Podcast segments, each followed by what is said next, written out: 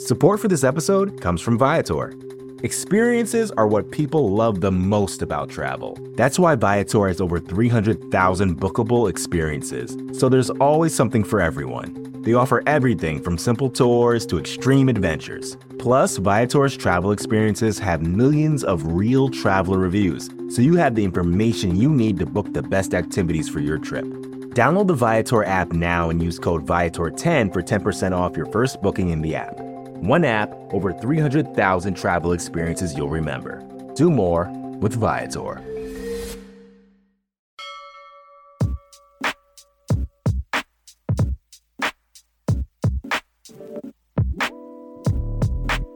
Welcome to a new episode of Sixers Daily. I'm your host, Jazz Kang. Before we jump into things, don't forget, subscribe to the Liberty Ballers Podcast Network. You can catch us on iTunes, Spotify, Google Podcasts, you name it, we are there. And of course, check out libertyballers.com for all your Sixers needs. We're less than a week now before training camp kicks off. Lots to discuss. Joining me today, Paul Hudrick, Dave Early, both writers for Liberty Ballers.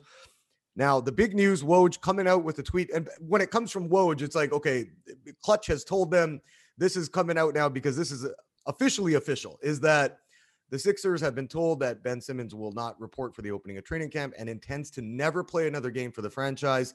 Uh, Woj says that Simmons hasn't talked to the team since a late August meeting when he did communicate that to the Sixers brass. Uh, adding to that, Woj said Simmons is aware of the sanctions available to the organization to fine and suspend him. I'm quoting here, including withholding of salary. Uh, as we've mentioned before, that could get up to 1.3 million in fines for missing uh, all the training camp. Could get more as we get into the season.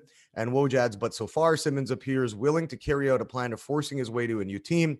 Sixers have yet to find a trade they're willing to make for him. All right, let's hop onto this first. First, Paul when you saw this news breaking and it just happened within the last hour or so here, was there any part of you that said, man, I, I thought that Simmons could be on the roster or at least maybe a report to the team at some point?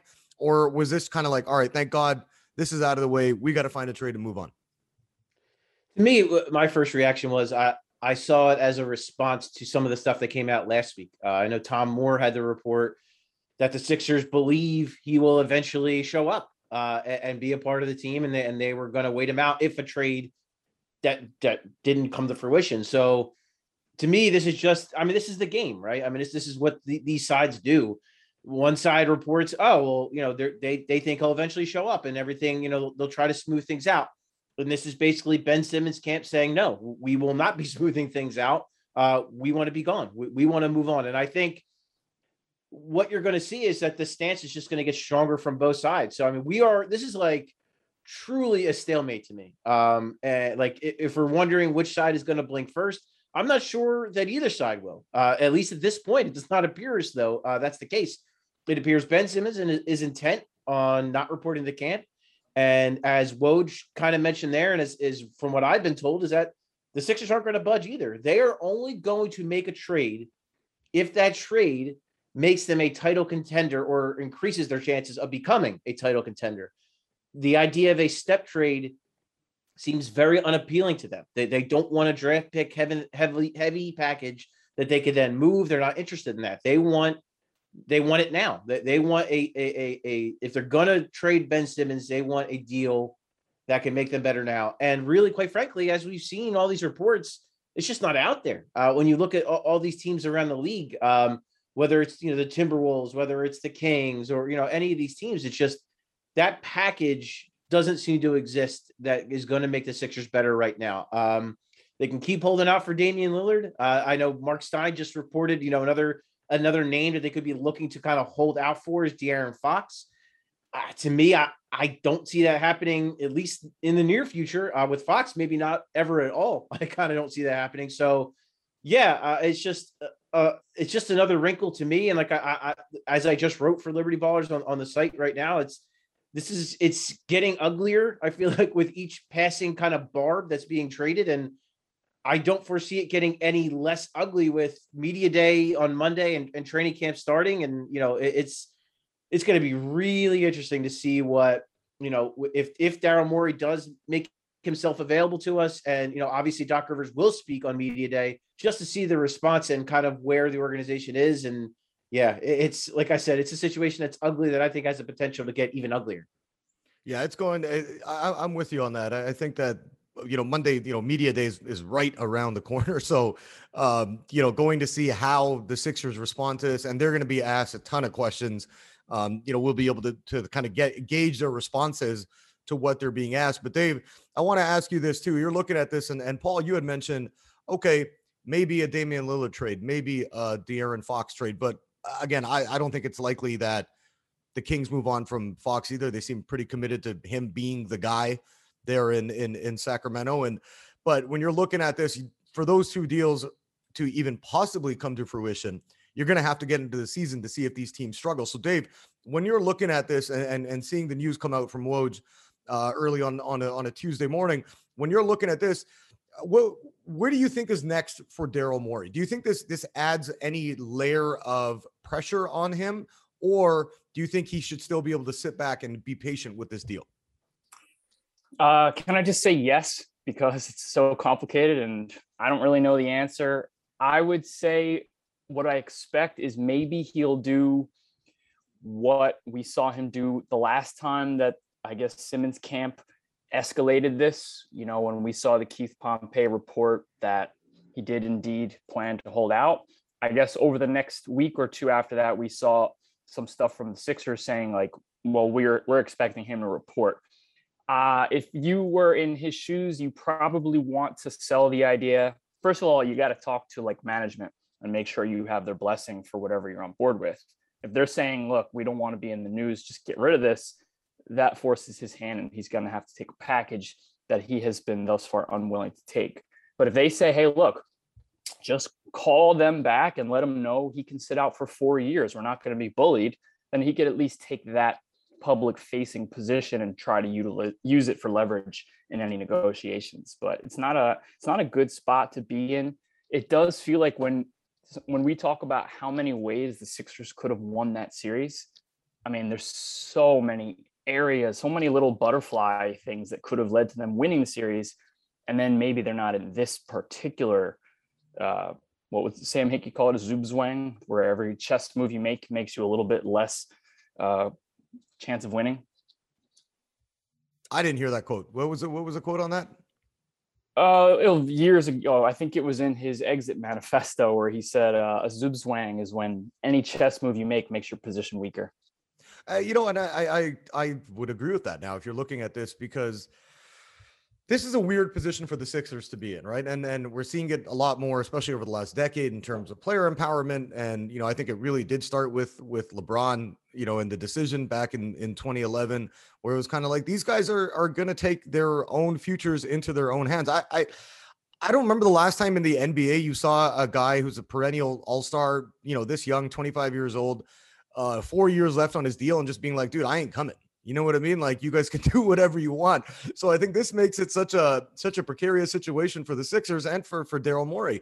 So uh, Paul, when you're when you're looking at this now, how how do you ultimately think this is going to play out? Like, are the Sixers just going to have to take a deal uh, that that you mentioned, like a bridge deal that hey, we can get a treasure chest of picks, look to move those during the season if a guy like Dame or Bradley Beal becomes available? Or are you looking at this and thinking, okay, you know what, Daryl Morey, this guy's, you know, your second best player on your team. He's he's obviously a, a huge piece. How does he approach this now, and how much does this impact the Sixers to start the season? Yeah, I mean, like, like just to go back to what you touched on, this this is completely unprecedented. This has never happened like this.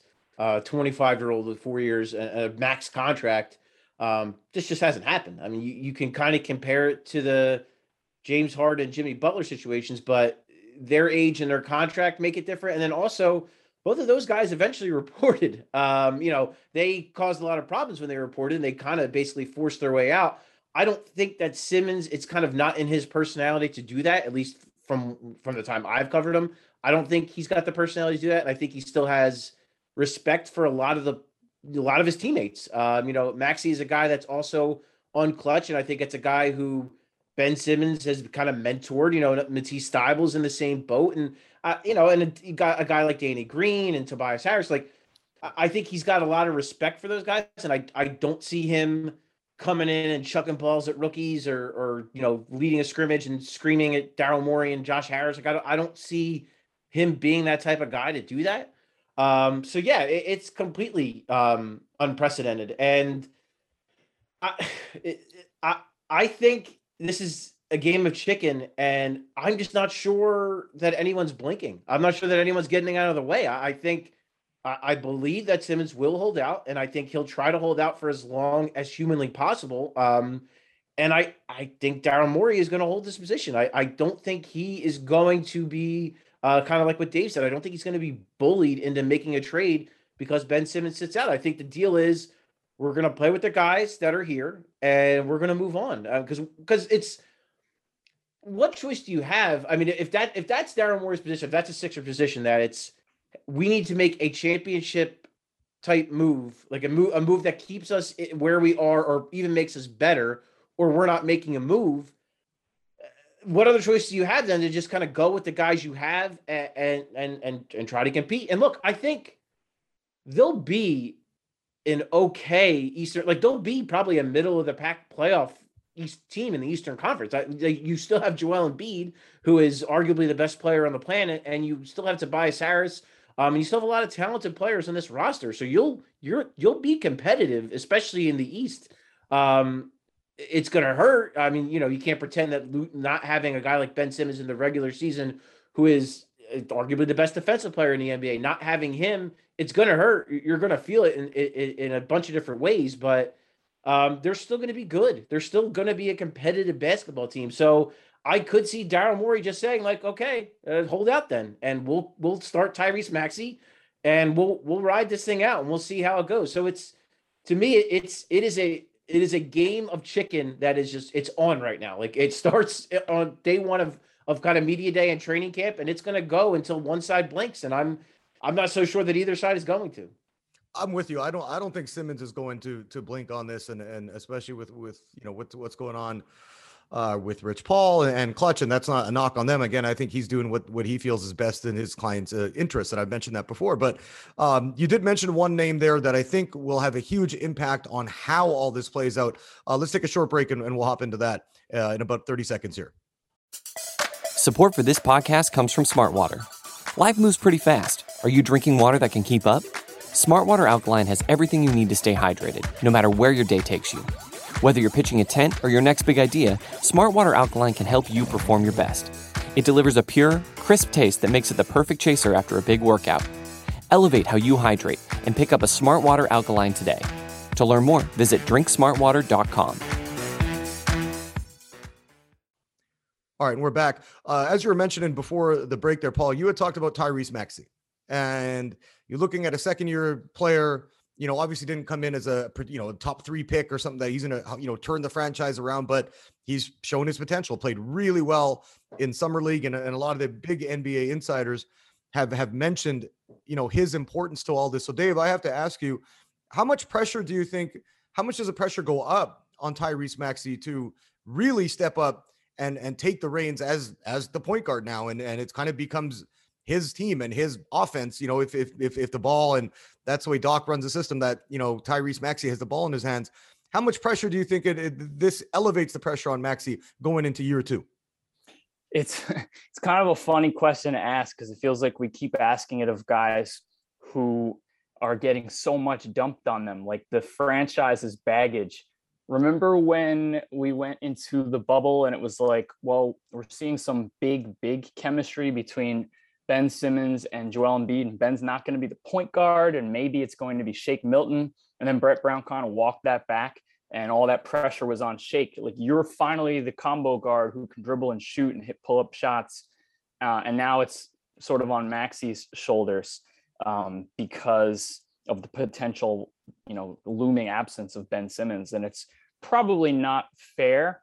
Although it's he, it's just hard to imagine he really minds. He does seem like the kind of guy who doesn't mind the big moment. Um, he he kind of plays with a poise and a smile on his face that makes. I, I once tweeted like he's got some Jimmy Butler energy at Wells Fargo, because he does seem like he loves those big moments. He had that huge game six when Ben was in foul trouble and they they uh, kept the series alive in Atlanta. So yeah, there, there's some unfair pressure on his shoulders that he may well not meet. Um, it's got to be really tough for him to hear his name in these rumors. Like, is he losing events and marketing deals because of the Ben Simmons drama? Okay, no, that wasn't true. Let's make sure that's clear. Rich Paul has his back. So do the Sixers. Is he the most likely player to wind up going with Ben in a potential deal? Because anyone who wants Ben might as well ask for Tyrese Maxey. Also, uh, it's probably not your usual road, but then again, what what guard has that goes to the Sixers or or big man for that matter? Yeah, and and, and I think that's where that's where this, this is where this whole situation, as much as we have been talking about it regularly over the last you know three months here um, and especially ramping up the last couple of months. Like like you mentioned, you're looking at the situation for for for Maxey and and and for these other young guys now that you're going to have to hope to step up. Like, like Paul, when when you're looking at this from from your lens, and and and you're trying to check out, okay, what like how do the Sixers push this? And you're saying, you know, it's it's basically it's a game of chicken. Which I agree with you. It's like who's going to kind of go down first and say, all right, because with all this stuff coming out, like Ben Simmons can never come back to play for the Sixers at this point. Do you agree with that, Paul? Uh, I I have to think so at this point because uh, it will be. See, I, I want to say I can't. Uh, uh, I mean, I will say I can't imagine a scenario where that happens at this point. Now, I, I can't. I, I, can't picture it. I can't picture that. Um, especially if some of the stuff we see, the reports that basically he knows the reaction he's going to get, and that's part of the reason why he doesn't want to be here is because he knows the fan base has kind of turned on him. But at the same time, man, like weird stuff happens and if you show up and you play and you play well and the team wins games people will forgive. So i mean i, I don't i don't see it as likely. I, I don't think i mean I, I, again I, to go back to stein's um, report he's saying that behind the scenes there are people within the sixers still trying to convince ben simmons to come back. And yeah i, I don't see it. I, really don't. At this point i think i think it was already bad, obviously, after game seven and, and what we saw and what happened in that game. I, I, think it was already there, but I think he could have, I think it could have been salvageable. I think it could have been recovered. I think once the word got out that he was demanding a trade, um, essentially, you know, the Keith Pompey report that came out a, a couple weeks ago, mm-hmm. once that surfaced, I think that was it. I think that's when, like, any fan who was kind of on the fence about it, or any fan that may maybe was defending him, I think that was the nail in the coffin. Um, and to me, like that felt like I, Jazz when you and I spoke about it that day. It kind of to me, I, my first feeling of that was disappointment because then that to me also sealed like, all right, this seems like it's not going to be reconcilable. It seems like he is really. Before it seemed like he was amicable to a trade, and now it seems like he is hell bent on a trade. He does not want to be a Sixer anymore. When you when you put a quote out that strong, um, because um, clearly this was given to Woj mm-hmm. by Ben's camp. Um, when you put out a quote as strong as uh, n- never intends to play for the Sixers again, that's damning. Um, so like, yeah, like I, I, I, it seems almost impossible. Nothing is, but it seems it seems really difficult to imagine him ever playing another game in a Sixers uniform. It really does. I want I want to get both your opinions on this, but Dave, I'll start with you. How much are you salivating waiting to for him to come back and play play the Sixers uh, as on another team, whether that happens this season or, ne- or next season? It would certainly be some must see TV. I think you and I talked about like the opening week schedule and who was going to be on what game. And I was looking at the absence of the Sixers on some of these nights, thinking, man, didn't they want the potential uh, of either Ben playing, Ben not being on the team, or being being a holdout? Either way, like there's a lot of drama there. Oh, big time. And Paul, Paul, how do you think? Like, how bad is it going to get for Ben Simmons when he does come back to play at Wells Fargo? Uh, I mean, I'm expecting it to be as ugly as we've ever seen. Like, it's funny because I, when the Al Horford stuff, I mean, he, obviously he didn't play, uh, uh, he hasn't played yet um, as an opponent at the Wells Fargo Center since that trade. But I was anticipating that how ugly that's going to be when he's a Boston Celtic again, and he and he shows back up to the Wells Fargo and is introduced as a starter I mean, Ben, it's not even going to be comparable. Nothing to, compared. To what, no, like it's like it, like it's almost going to look. The Al Horford reception is almost going to look apathetic compared to what Ben Simmons is going to receive, and it's going to be vitriol. I mean, the the biggest thing I can remember, and it's I don't even know if it's really comparable, but like the JD Drew situation with the Phillies like a really long time ago. Mm-hmm. That was one of the uglier things I can ever remember in Philadelphia sports happening where, you know, they, they drafted JD Drew number one overall. He decides not to sign with the team because they can't agree to a contract. He comes back as a St. Louis Cardinal, is getting batteries pelted at him um, in the outfield and is getting and just and they I mean Phillies fans boo JD Drew for his entire career. Um, and it was intense, um, especially at the beginning. But this I, I there's like nothing I can think of that can even compare to this. Like this is, I mean, if the if the Eagles play Indianapolis uh, and Carson Wentz gets introduced, uh, like I imagine that's going to be on par with it. But like there there is nothing as a long time Philadelphia sports fan, really my entire life, I, I am having trouble thinking of a single player that I think will even come close to matching the the vitriol that Ben Simmons is going to receive when he comes back. No, I, am actually looking forward to obviously seeing that and, and and seeing how the Sixers respond to this. But you know, like you both mentioned, just you know, people are gonna, yeah, people are gonna, or he's gonna hear it. And I I, I wonder how.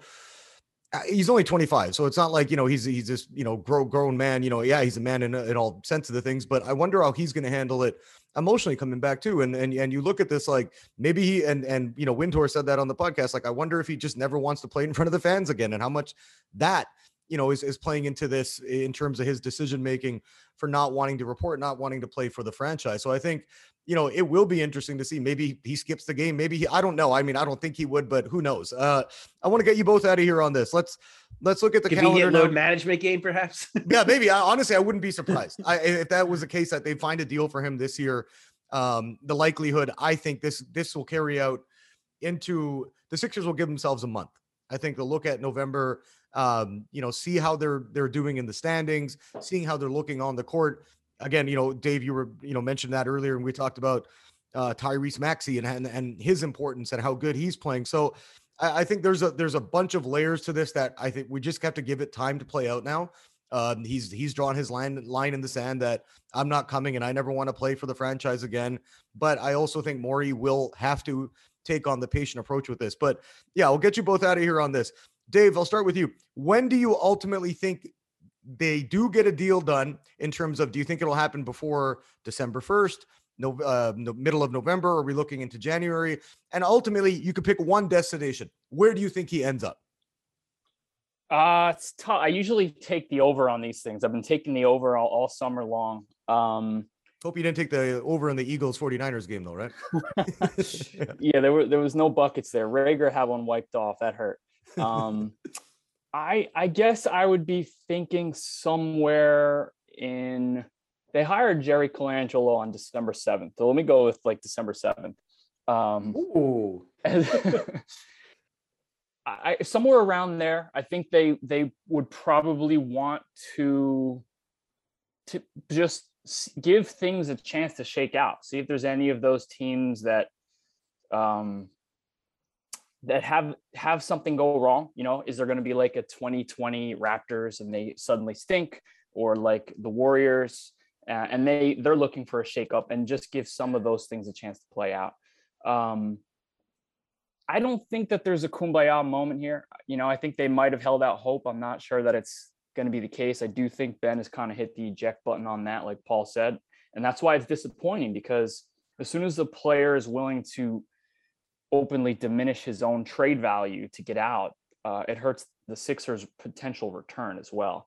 Um, and then if I think if you had to pick a landing spot, I think all the synergies are there for Minnesota. I think even no, no matter who the Sixers want to get back, whether that's settling for the step trade to ask for something later, which seems unlikely today, um, or they're getting back a star. I think Ben lands in Minnesota. Paul, what about you?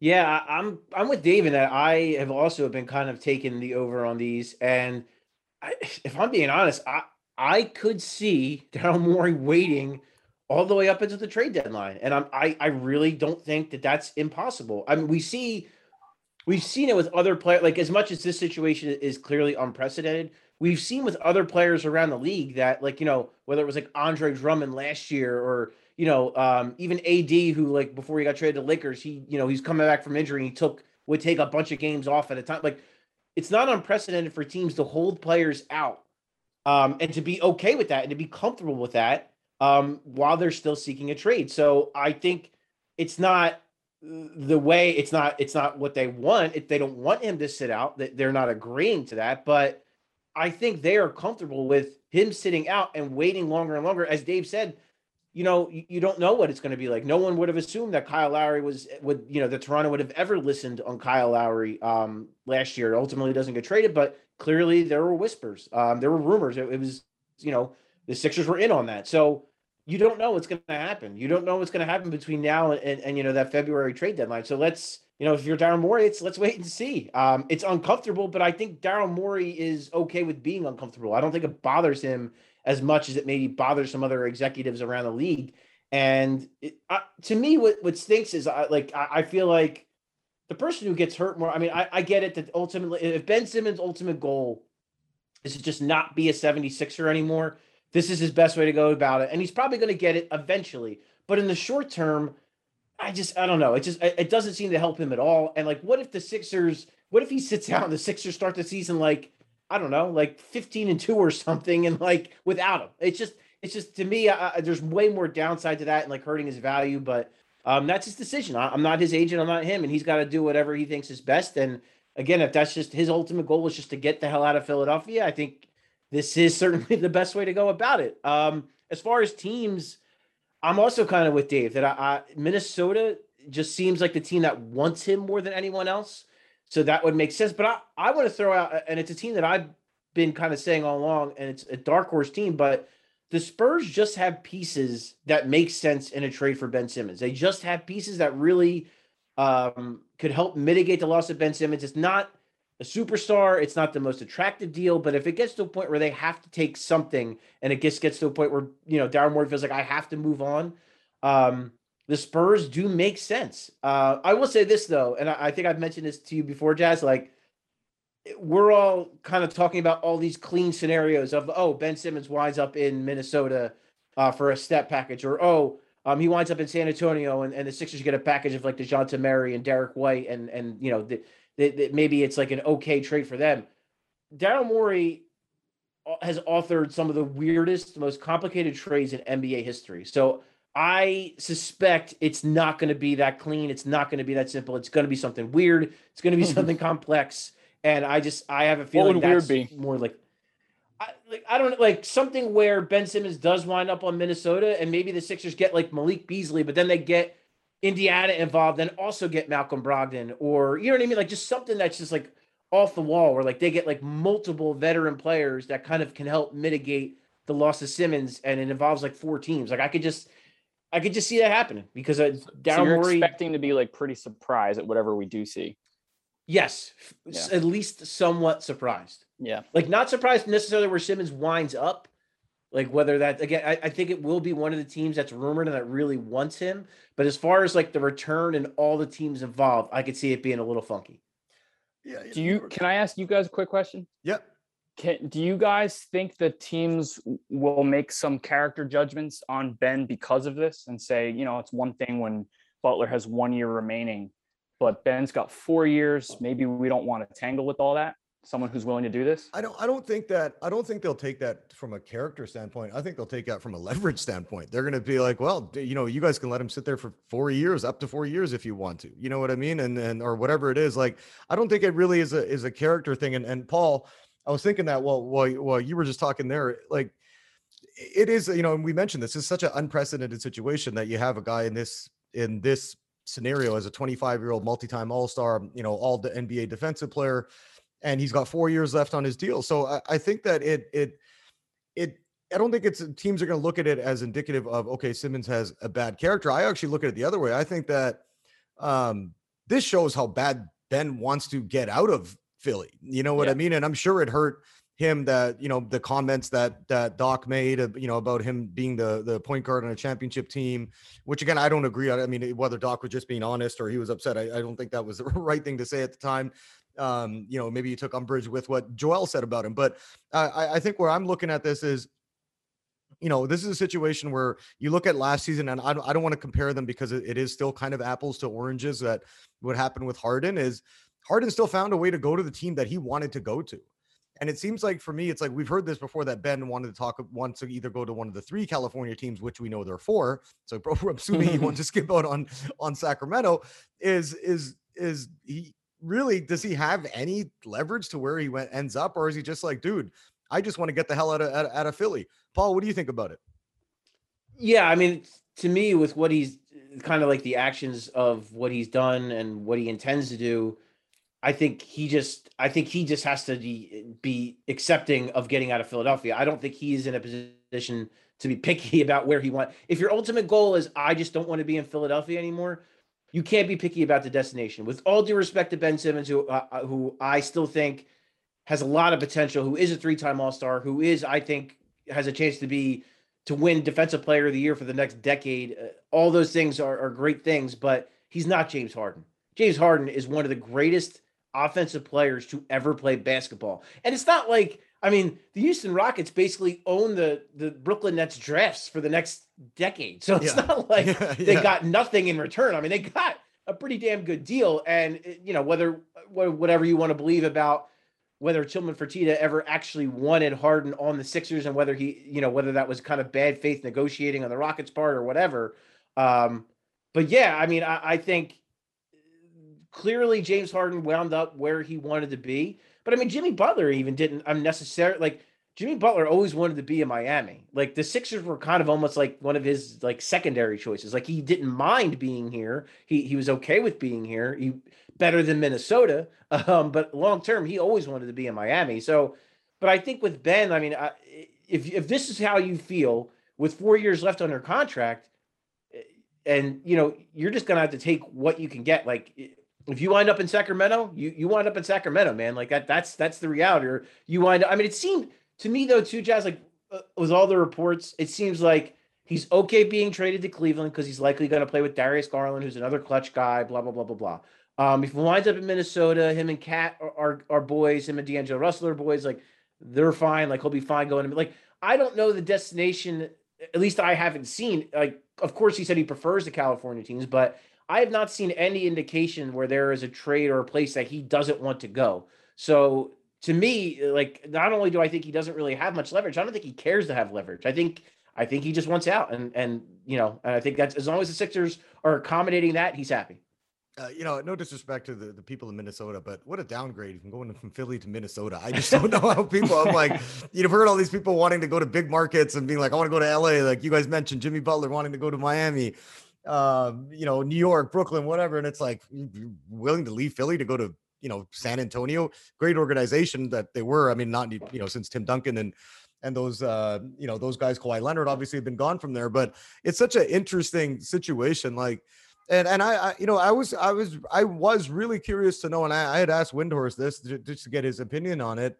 Is what was the relationship like between them before all this? Like, how much did the Harden stuff did that play into him being like, well, screw it, they want to trade me anyways, and and this kind of was the straw that broke the camel's back. I know we said we were going to wrap up like ten minutes ago, but there's so much to talk about here. So, um, and I don't want to keep you guys too long either. But uh, when you're looking at that, like like Dave, do you think this was the the final straw for for for Simmons? Like, uh, uh, there was a buildup of of animosity or negativity towards the Sixers that the, the playoff loss and how things shook out, that was kind of the final nail in the coffin? Or do you think that he really just did not like the way everything went down in that specific seven game series loss to the Hawks? I think that was a big part of it. I would I would weight the Hawks series pretty heavily. Um, I started to feel uncomfortable with the way they used Ben Simmons starting right after All Star break. I know he was out. He was out with the close contact. Um, but it was around that time where Joel Embiid got hurt, and they essentially mated all of his minutes with one of Dwight Howard or or Bradley, and that's when they it started seeming like they they kind of forgot who Ben is. They I know Doc had a million press conferences defending him, but his words never matched his game plans. He didn't do the things that he did in Utah where he unlocked Ben and spread the floor for him and gave him the ball and cleared out and said, "Go make stuff happen." So I started thinking, this isn't this isn't good. Like we watched game four on Memorial Day when Joel Embiid got hurt. He was out for the game, and it was, you know, in Washington, and Ben Simmons was playing center on offense in a spread lineup. It was just very, very bizarre to me. He would go sit in the dunker spot as if Jimmy Butler were here, while the fans are subject to watching like Tobias Harris and Danny Green try pick and rolls together, or Mike Scott, even worse. So I think they were headed towards something uncomfortable anyway. I think I tweeted like their exit is going to be weird long before that Hawk series started. Um, and then I think it played out in that Hawk series where Doc essentially said, I really want to play Ben only with Joel. And Joel is such a dominant force that you want to get him as many post ups as possible, but that can take Ben out of a, a game and if not a series, which we saw. Brett Brown used to say, like, you got to get Jimmy Butler his touches, you got to get Joel Embiid his touches, you got to get Ben a post up here and there. Otherwise, you don't want them to check out. Um, I think Ben, given the way he was utilized and some stuff he had off the court, started to check out back in, I don't know, March or April. And I think it all boiled together. I think he thought to himself, you didn't use me right. You didn't call any plays for me the kind that I like. I, I sort of lost my confidence and I was going through some stuff off the court. And then you guys kind of threw me under the bus. Forget it. I don't want to be here. I think that's kind of how it how it is. Paul, final thoughts from you? Yeah, I mean, I, I will say though, Dave, the only thing I would, I, I, I agree with pretty much everything you're saying, but I, I would say like, I think it was a game three where against the Hawks where um, the offense was kind of sputtering a little bit in the first half, and then and they came out and they posted Ben up like almost every other. It felt like every other possession they posted Ben up, and Ben kind of took the game over um, in, yep. in game three, and they won that game. Uh, so like I guess for me and game 7 I, against Washington or game 5 right the closeout game yeah yeah uh, I wonder the balance and I'm not like again I'm not even saying you're wrong I, I think you're you're right in that I do think some of this falls on Doc and usage but I'm curious what percentage and I don't think we're ever we'll ever know an answer but like what percentage was Doc maybe not calling his number enough and using him properly and how much was Ben kind of checked out. Uh, and I think I think it's mm-hmm. fair to assume that's a little bit of both. And as both things like and as Ben checked out more, Doc started calling less for him. And as Doc called less for him, Ben checked out. You know what I mean? I think it was yeah, yeah, kind of this like cyclical thing that um ended up being yeah, it just it, it ended up kind of it didn't make it didn't help. I'll say that. Um, none of that helped the situation. But I I'll say this with the James Harden thing. I thought Ben actually handled that extraordinarily well, at least uh, with the media. I thought he answered when people asked him about it, which they did a lot. He answered professionally. He said, "I'm happy to be here. I want to be in Philadelphia." Um, it happens. This is the NBA. It's a business, and like I thought, his responses were great. And I also think that from that standpoint, like if you're looking at, and I get it, like if you're Ben Simmons, of course you're going to take it like a little bit personal because you're a human being. But at the same time, it's not that the Sixers at that point were actively trying to trade Ben Simmons. They were trying to get James Harden, who was one of the greatest offensive players to ever play basketball. So, in order to do that, you had to give up a very talented young player in Ben Simmons to even enter those discussions. So, at that point, I don't think it was anything against Ben Simmons. I think it was more they really wanted James Harden, which who the hell could blame them? Uh, but with this situation, this I could understand um, just to be a little empathetic towards again Ben Simmons and the kind of human side of it. Um, I, I, I get why one those comments. Yeah, I mean I didn't think they were that bad. Emotional game seven. I thought some of it was a little bit taken out of context. Whatever. But then, you know, the fact that the organization is looking to trade you immediately afterwards and talks to your agent and they and you're amicable to it. Yeah, I mean, uh, you, you don't want to play you don't want to work for a, a, boss that doesn't want you there. So i mean I, I, get it from a human standpoint from that standpoint but yeah it's just it, i guess nothing happens in like a vacuum right? And like nothing happens instantly. It, it all builds up. So who knows? It, it's very possible that um, the james harden stuff did bother him more than he let on that perhaps the, the way doc rivers used them didn't help and that yeah that maybe perhaps this offseason, the rumors coming out almost immediately after the season started, that might have been the nail in the coffin for him. Yeah, oh, either way, I mean, it, this has been just an on, ongoing saga with him, and and I and and I I do wonder, and and like you mentioned, the way he was, um, the way he handled the the Harden stuff, and and eh, you know, you do have to look at it just like, man, you know, he takes that dunk or gets fouled on that dunk and whatever the hell it is instead of passing it to to Thybulle or they they win game seven. How different do you guys think this will be? Now this will be the last question, I promise. But how different do you guys think it would be? Let's just say, uh, Dave, they they they did squeak by the Hawks in game seven. Uh, even ultimately ended up losing to Milwaukee in the in the conference final. Do you think this any of this goes on?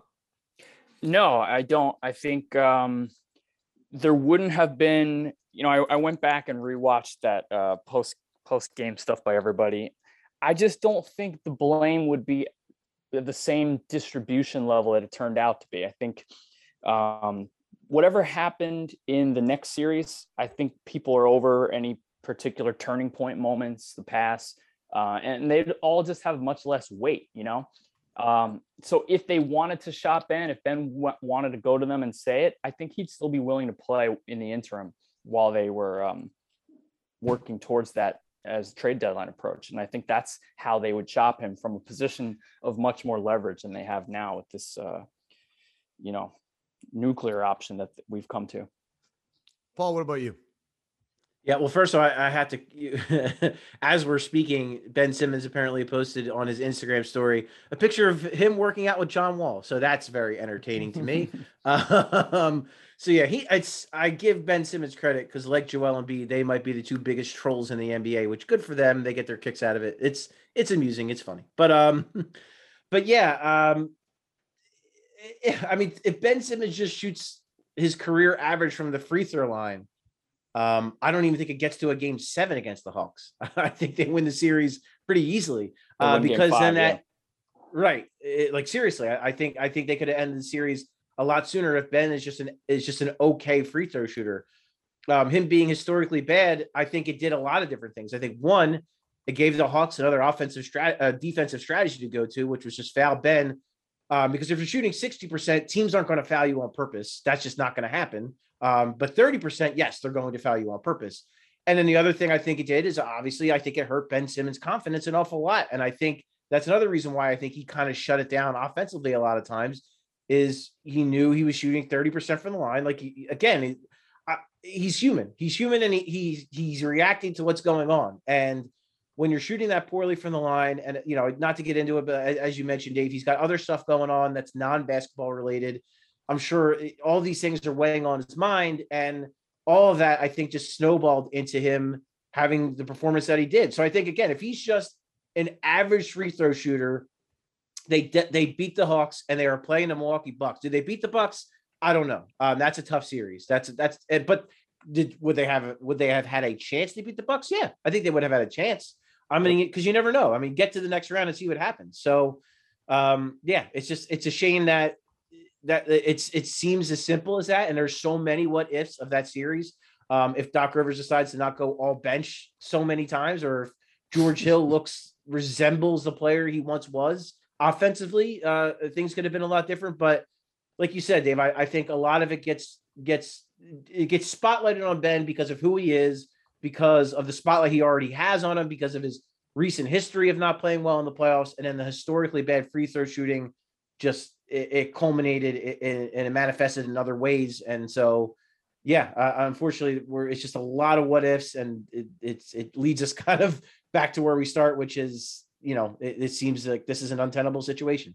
Yeah, and and and it's going to take. I, like I said, I don't think this this situation plays out any any sooner. I think that the Sixers are are pretty much all digging their heels in the sand and saying, "Hey, we are going to wait this out." And and I think the beginning, you know, the first 10, 15 games are are going to go a huge way in deciding how this plays out, unless Morey gets an offer or comes up with some 19 trade that lands him the pieces that he he wants to get. Uh, Dave Paul, want to thank you guys for, for hopping on with us and, and and and doing this podcast. But like we mentioned, we're going to be covering this uh, obviously throughout the entire rest of the uh, off season, which not very long to go here and, and through the preseason. So uh, thanks to you both for for for coming on with me on short notice here. Thanks so much, Jazz. Yeah, you got it, Jazz. Anytime, man. All right, that wraps up this episode. Like I mentioned off the top, don't forget, subscribe to the Liberty Ballers Podcast Network. You can catch us anywhere you get your fix, really, on the internet. I don't have to repeat all the options. And number two, check out libertyballers.com for all your Sixers needs.